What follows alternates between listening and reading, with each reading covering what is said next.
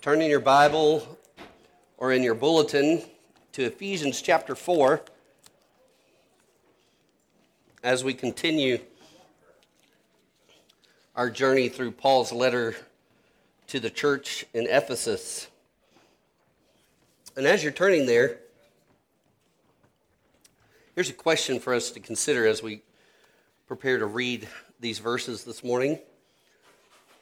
It's a question that I get sometimes from folks. Sometimes folks will ask me, What is your vision for Mountain Fellowship? What is your vision for the church? And I'll ask you the question What is your vision for your church? Whether it's Mountain Fellowship or another one, what is, what is your vision for the church?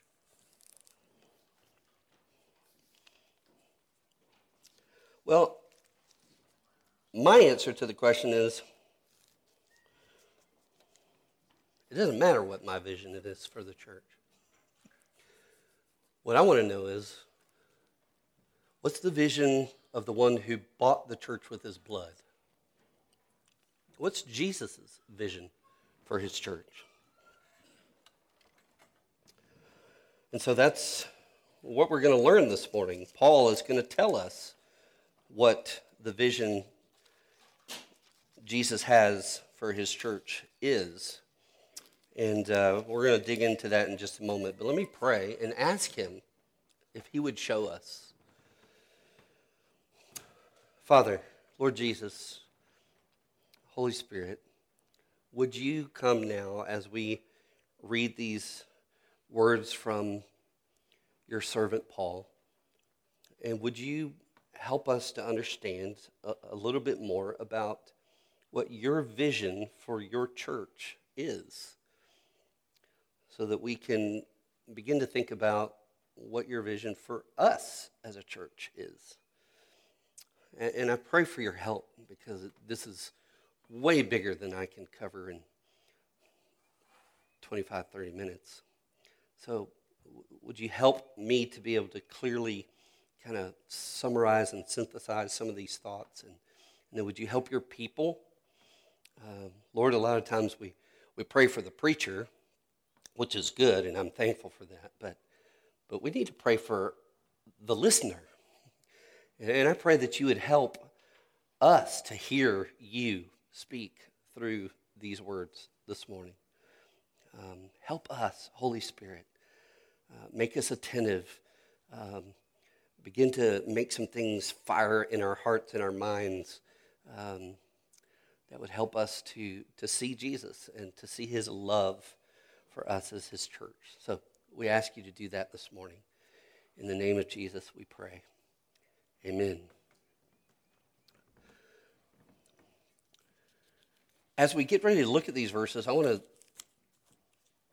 say something that may shock you. Um, but I have a health and wellness coach. Yeah, it's a new thing.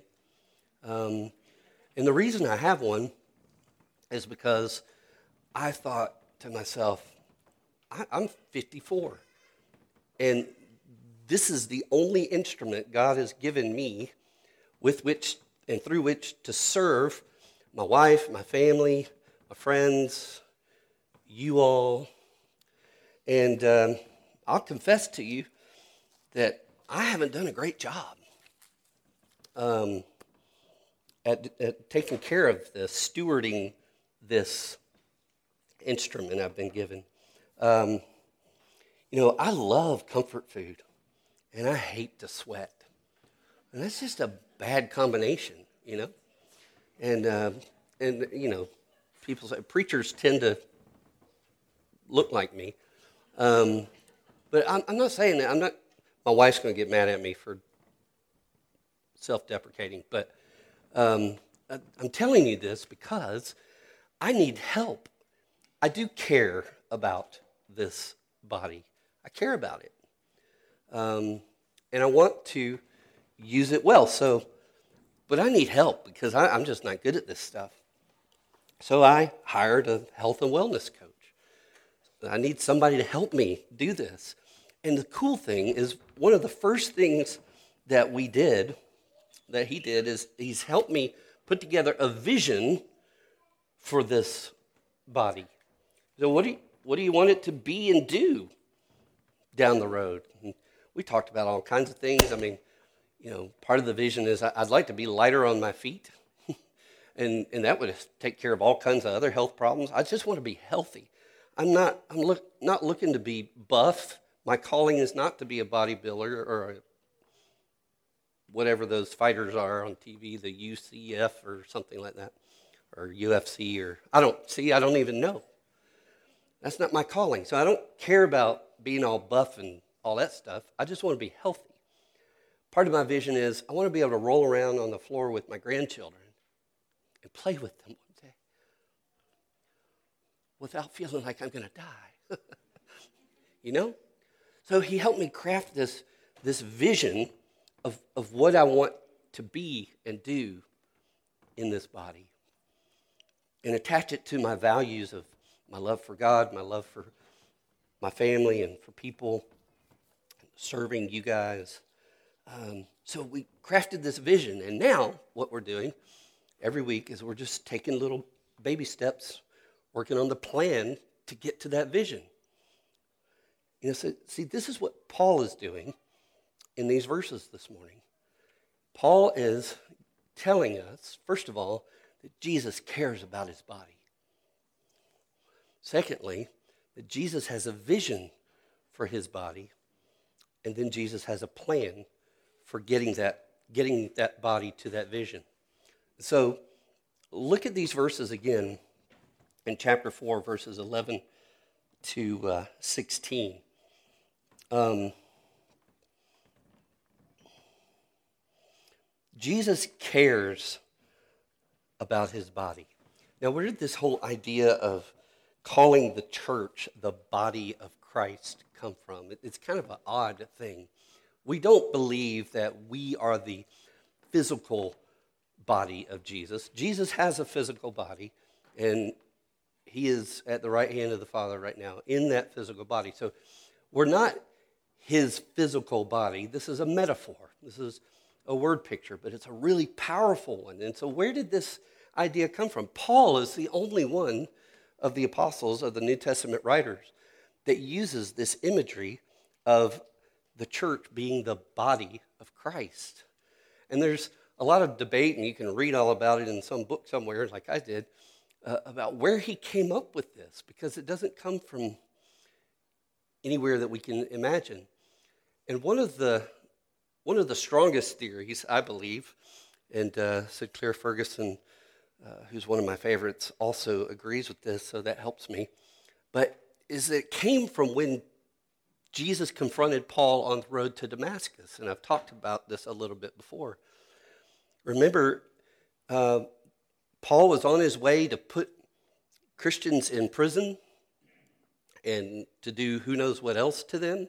He was uh, on the rampage to go get them uh, because he hated their Jesus and he wanted to destroy uh, them.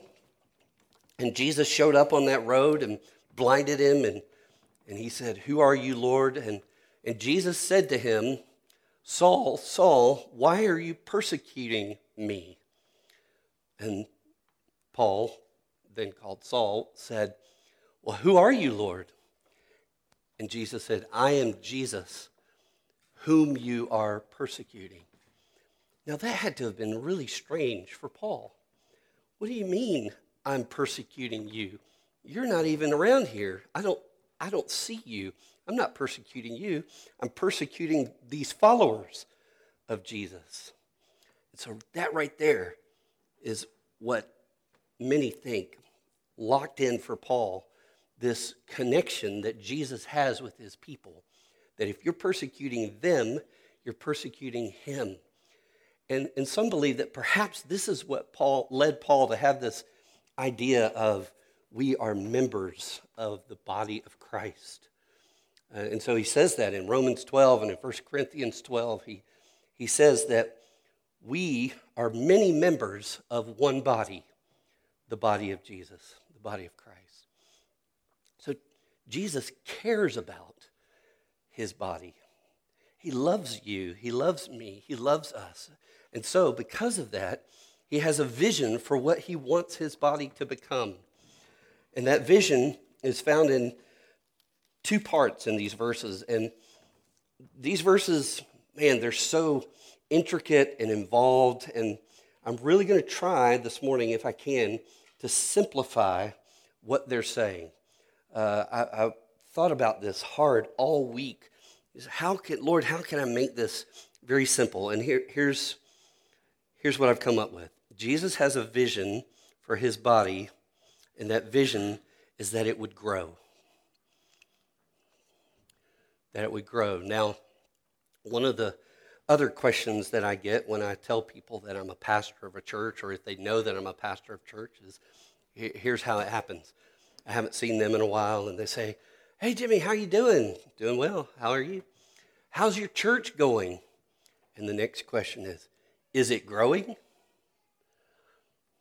Now, we Americans have an answer we're looking for. And what they mean is, is it growing numerically? Because if it is, then it must be going well. And it makes you want to say, Have you ever heard of cancer? Cancer grows, and it's not good. So, this is not what the kind of growth that Jesus is talking about. There's nothing in these verses about growing in numbers. Okay? Um, we all know that growing in size is not always a healthy, a sign of health. Um, but he has two areas of growth. And here, here's what they are in these verses. First, Jesus wants his body to grow together.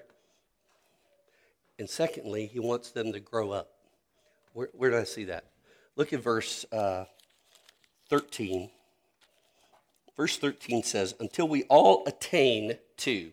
So here's the vision that Jesus has that he wants us to attain to. The first one is to the unity of the faith and of the knowledge of the Son of God. So, unity. He wants us to grow together in unity. We'll come back to that. And then he goes on to say, to mature manhood, to the measure of the stature of the fullness of Christ.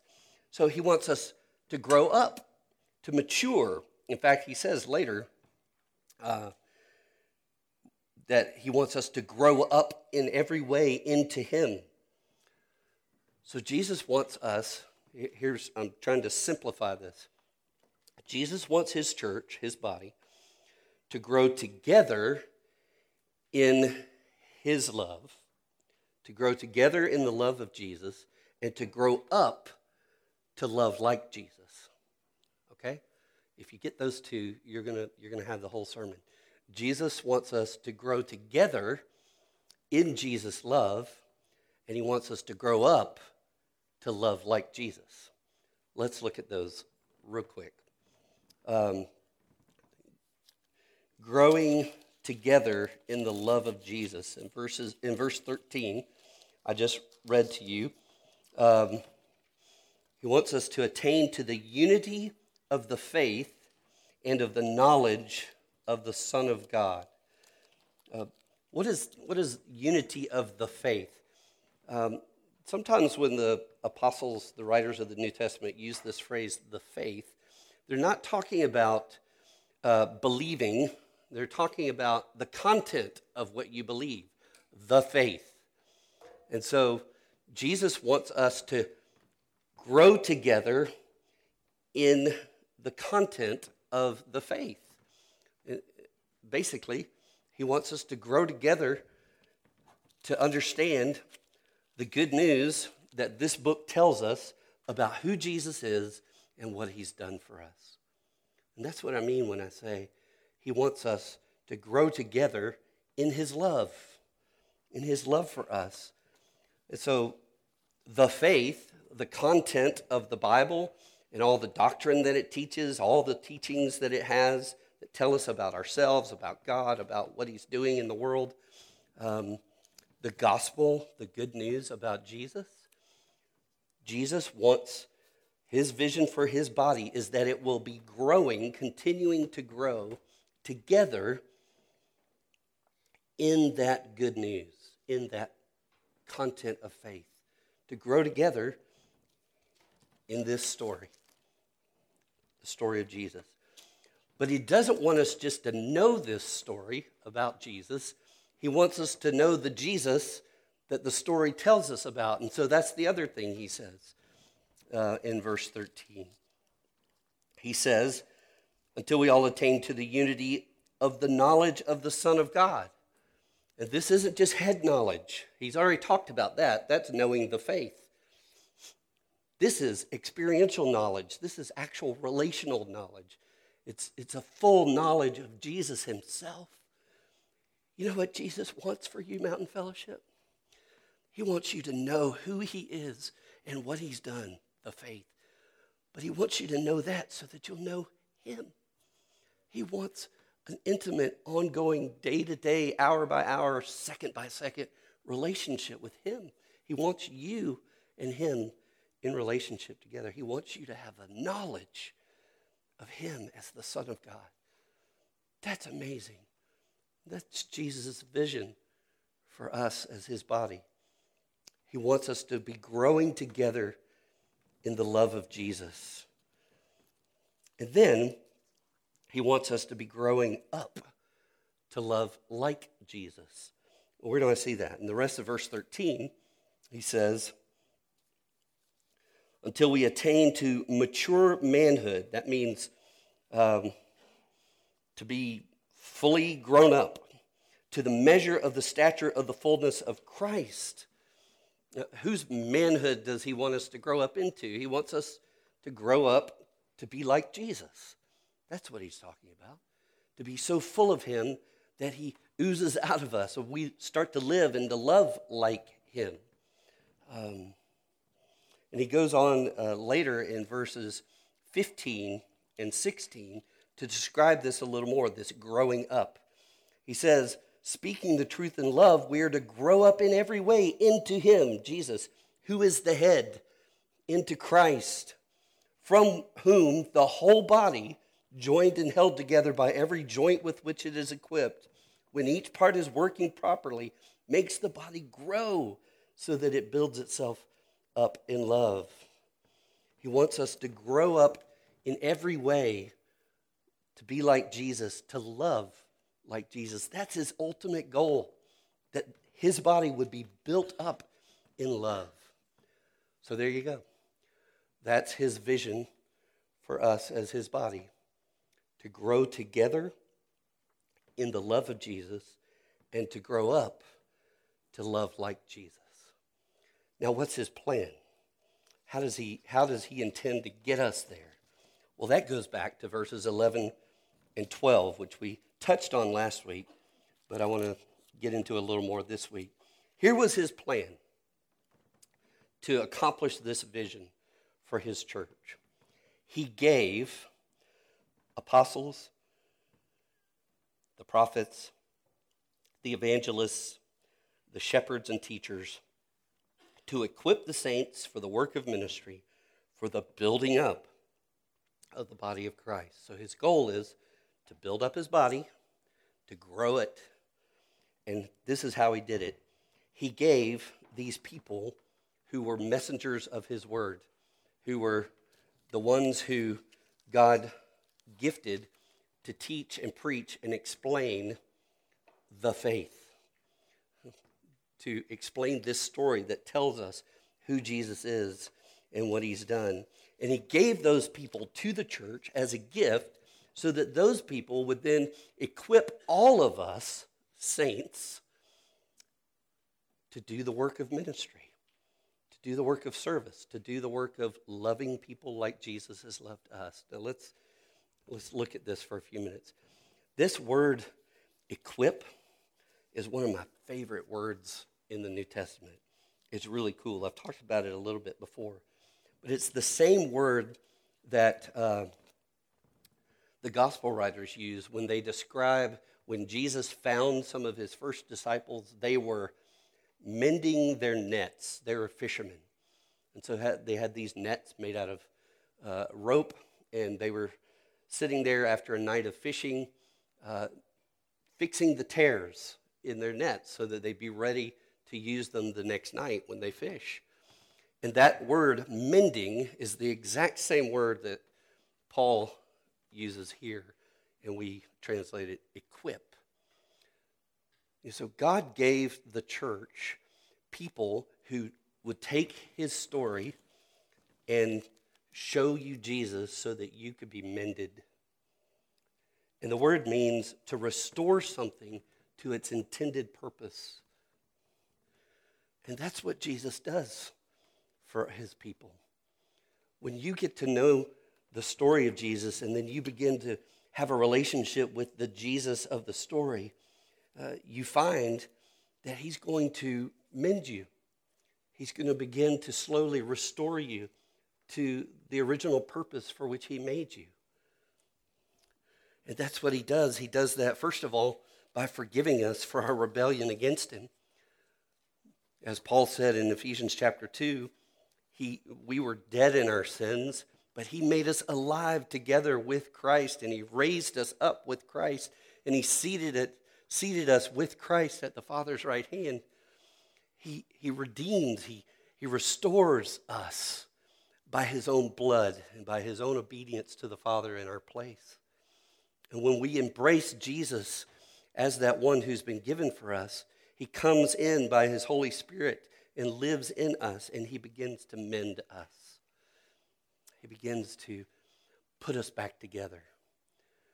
So, folks, the church, the church is not a place where put together people come. The church is a place where people come to get put together.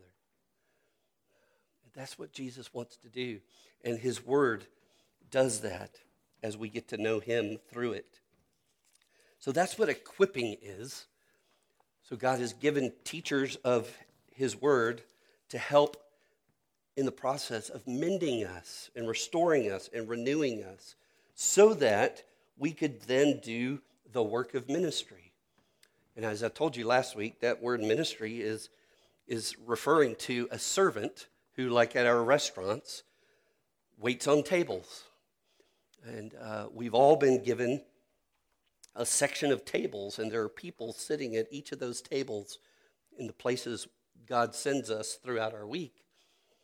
And God has put us there to minister to them, to serve them, to wait on them, to help, uh, help them come to know this one Jesus who will put them back together, who will mend them.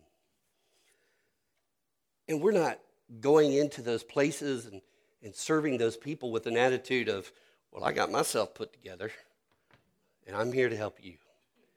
No, we're like beggars telling other beggars where we found bread. We're as in need of being put back together or in the process of being put back together as much as anybody we've been called to serve. But this is Jesus' plan is to give us people who will teach us this story and show us the Jesus that this story reveals so that we could be in relationship with him, be renewed by him, and serve alongside him in the places he's put us. Now, I don't know about you, but I think that's, a, that's not a very efficient plan. Why? I mean, I know pastors and teachers. I are one. What, what do you think? How do you think this is a good idea, Jesus? Is this how you want to reach the vision you have for your body? Uh, there's got to be a better way. But no, this is the way he's done it. This is it's this book. There's no way we can know this Jesus without this book. And he sent, he's gifted some people to be able to help us understand it and live in it. Um, I don't know, but it's his body. and he's chosen to do it this way. And we have to trust him that this is the way he wants to do it. So that's his vision, that's his plan. I just want to close with a couple of thoughts about so what does this mean for us as as people who are members of a church, you know, people who come and are part of this body. At least two implications I thought of, and then we'll come to the table. Um, understanding Jesus' vision for his church and his plan to get there helps us adjust our expectations for church. Does that make sense? Um, if I understand what Jesus is expecting from his church, it, it helps me with my expectations because if you're like me, you come to church with a whole lot of expectations that get sadly disappointed all the time. Um, but if what Jesus expects from his church is that we're continually, slowly growing together in his love as it has been presented to us in this book, and we are slowly, intentionally, step by step, growing up to become people who love and serve like Jesus, if that's what he expects, if that's his vision, then there's all kinds of things that you know this church could be about that are okay, you know. It doesn't really matter what style of singing we do if we are growing together in this word and growing together in the love of Jesus and growing up to love like Jesus. And so I can kind of relax if I don't like who the worship leader is this week. I can kind of relax if the preacher doesn't ring all the glory bells for me every week. I can kind of relax if if Sunday school is eh, I can kind of relax if these chairs are incredibly uncomfortable. Um, I can kind of relax if the kids are making noise. You know what? If the kids are making noise in this room, that means God has given us a lot of kids to help grow together in their love for Jesus and grow up to love like Jesus. So there's a whole lot of expectations that I have that I can just say, that's okay because this is a church that is growing together in the love of Jesus through the word of Jesus. And this is a church that's striving to grow up to love like Jesus. And we're a people in process. So it, it helps me with my expectations from church. And then the last one is really short. short. It helps me know what to pray for my church. You know, yes, we want you to pray that God would send us our new worship leader, but I want you to pray more about those other two things that are in Jesus' vision. Pray that we would continue to grow together in our love for Him through His Word, and that we would grow up together to be people who love like Jesus, because that's what our neighbors need. That's what the next generation needs. That's what the nations need. They need that kind of church. God, would you help us? Would you help us be that? I, the responsibility of being one of those shepherds and teachers who's called to equip your saints for the work of ministry. That, that's it's huge, and uh, I need your help. Our elders need your help. Our, our, our teachers, Jennifer, you know, Sarah, we need your help to do this, Jesus. And we know that you care more about it than we do because you're the one who shed your blood for this body. And so we beg you, by your Holy Spirit, come and give us wisdom and creativity and um, love for you, uh, love for your people, love for your word. Help us Help us, grow us, we ask. In Jesus' name, amen.